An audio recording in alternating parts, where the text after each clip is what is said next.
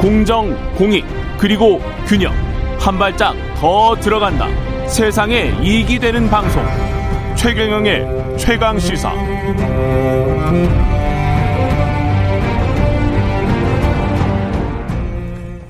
네, 더불어민주당이 어제 정책 의총을 열고 재산세 감면 상한선을 공시가격 아, 6억 원에서 9억 원으로 상향 조정키로 결정했습니다.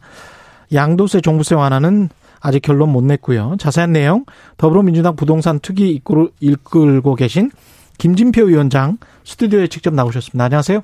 예. 네, 안녕하세요. 안녕하십니까. 29분까지 저희가 방송을 하고 그다음에 조금 시간을 갖고 그 다음에 다시 논의를 해야 되니까요. 네. 29분까지는 어 지금 현재 예, 완성된 거라고 볼 수 있겠습니다. 어느 정도는 그 내용을 좀 설, 명을 해주십시오. 네네. 재산세 관련해서부터. 예. 예. 그럴까요? 예. 재산세는 어떻게 되는 겁니까? 네, 우선 재산세는 음, 지난 1월에 6억 이하의 재산세 공시지가가 되는 사람들은 0.05% 경감세율을 적용하도록 결정이 예. 돼서 시행을 하고 있는데 예. 그때도 우리 당에서는 6억이 좀 낮다. 한 9억까지 올려라 하고 정부에 요청을 해서 음. 그 그동안 협의를 거쳐서 정부에서도 가격을 조사해 보니까 어, 정전 6억에 해당하는 사람들이 많이 그 혜택을 못 받고 9억으로 올라온 사람이 44만 명이나 되거든요. 가격이 너무 올라서. 네. 예. 공시지가가 올랐으니까. 그렇죠. 그래서 예. 그것은 당의 말이 맞다 해서 음. 이제 합의가 돼서 예. 9억 이하의 0.05% 경감하는 쪽으로 갔고 그러면 뭐 세대당 그, 그 뭐 세대당 한 18만 원 정도 세금이 경감됩니다. 예. 그 종부세나 양도세는 결론은 못 낸 거죠, 지금. 종부세 양도세는 일단 특이안을 의총에서 논의를 했는데 의견이 조금 엇갈리고 또 정부하고도 입장이 좀 다른 특히 종부세는 그렇습니다. 먼저 종부세 예. 말씀을 드리면 예. 그동안 종부세는 원래 취지가 아, 사람별로 우리나라에 가지고 있는 모든 종류의 부동산 상가든 음. 다가구 주택이든 오피스텔이든 예. 다 합쳐서 그 공시지가로 합산해 가지고 세금 누진세율로 매기는 맞습니다. 세금인데 예, 예. 어, 그런데 이제 부담이 무겁다 이렇게 조세 저항이 일어나니까 일가구 일주택에 한해서만 음. 경감을 해주고 그 경감의 기준 금액이 9억이었습니다. 예. 이것을 국힘당에서는 12억으로 올리, 올리자 하는 주장을 했죠. 예. 그런데 그렇게 할 경우 이미 양도세에서도 일가구 일주택은 특별히 9억 이하는 비과세 해주고 있죠. 예.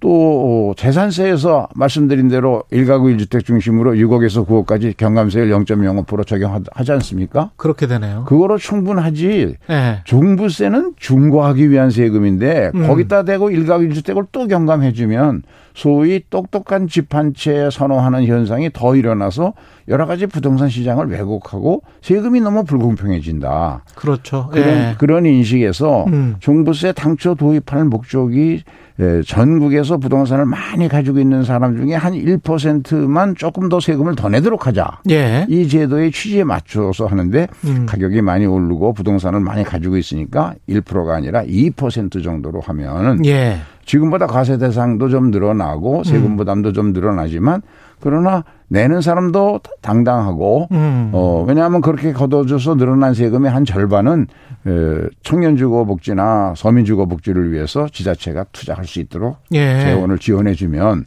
내는 사람도 당당하고 또 국민의 수용도도 높아지지 않겠냐. 그리고 이게 확정은 안 됐지만 특이안이 이건 특이안이 거죠? 그렇습니다. 그런데 예. 이제 정부 입장에서는 음. 어그 그거는 정부세 체계를 전면으로 바꾸는 것이어서 좀 음. 부담이 된다. 문재인 정부 임기가 1년도 안 남았는데 예. 그러니 현행대로 하고 예. 어 거기에 한 세 가지 정도의 부분적 경감 조치를 해주자. 음. 그 첫째는 과세 이연 제도를 도입해서 60세 이상이 현금 능력이 없으면 세금을 매기되 뒤로 내는 납부하는 건 뒤로 자꾸 밀어가는 것이죠. 나중에 뭐 양도를 할 양도하거나 상속할 때까지. 상속할 때. 네. 예. 그 다음에 이제 어, 주택에 한 10년 이상 살면 예. 그한 10%를 추가로 공제해 주자. 예. 그리고 종부세는 현행제대로 그대로 놔두면 공시지가에 작년에는 90% 수준으로 과세를 했는데 예.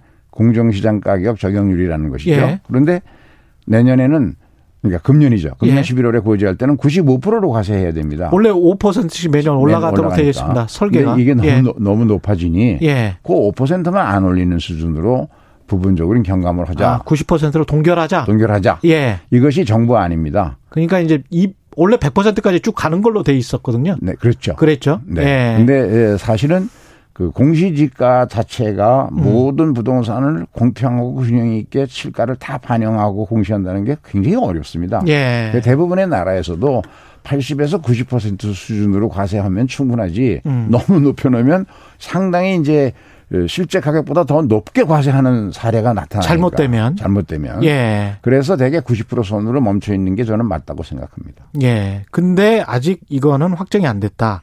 그래서 이 문제는 예. 정부도 이제 입장이 그렇고 하니까 좀 음. 논의를 해서 예. 저희가 특위에서 만나본 많은 전문가들은 대개 2% 하는 선호합니다. 그, 예. 조세 제도가 아주 심플해지고 음. 앞으로 계속 국민들을 기, 저, 서로 대립하고 갈등하는 요소를 없애버리고. 매년 계산하는데 복잡하지 않겠습니까? 그거? 그거는 아주 간단합니다. 왜냐하면 예. 어차피 재산세를 다 과세를 하기 아. 때문에 재산세 과세하고 난 음. 것을 인별로 합산만 해가지고 음. 상위 2%딱 해가지고 그 2% 금액을 공시하면 됩니다. 네. 그럼 당시에는 종부세 대상자가 된다. 네. 뭐 이렇게 되겠군요. 네. 그리고 예. 이제 종부세는 그렇게 말씀드리고요. 음. 양도세는 에, 지금 그 1가구 1주택의 경우에 비과세 한도가 9억인데 예. 이 그동안 이것이 2008년에 만든 기준이거든요. 음. 그리고 양도세는 실가로 과세합니다. 예. 아, 그러면 실가로다 과세하는데 재산세가 아까 6억에서 9억 사이를 0.05% 경감한다 그랬으니까 예. 그 9억이 실가로 보면 12억이 됩니다. 그렇죠. 그러면 예, 양도세의 경우에도 그 균형을 맞추어서 1가구 1주택 비과세를 같은 기준으로 해서 12억까지 올려서 적용하자 하는 음. 특이 아닙니다. 예. 근데 그렇게 할 경우에 소위 아까 말씀드린 똑똑한 집한채 현상이 그렇죠, 그렇죠. 또 생길 수 있으니 예. 차익이 큰 경우에는 음. 예, 양도 차익이 10억까지는 장기 보유 특별 공제를 지금처럼 다 해주되 예. 10년 이상 살면은 80% 해주는 거 있지 않습니까? 예. 그런데 양도 차익이 10억에서 20억 사이가 되면 그럼 80%만 해주고 음. 또 20억에서 40억이 되면은 60%만 해주는 식으로 해서 예. 어, 차익이 많이 실현된 사람에 대한 세금은 어, 오히려 조금 더 중과하자. 예. 양도세 예. 양해서 하는 거예요. 양도세 아닙니다. 양도세 이야기까지 했습니다. 예, 2부는 여기서 마치고요. 3부에서 계속됩니다.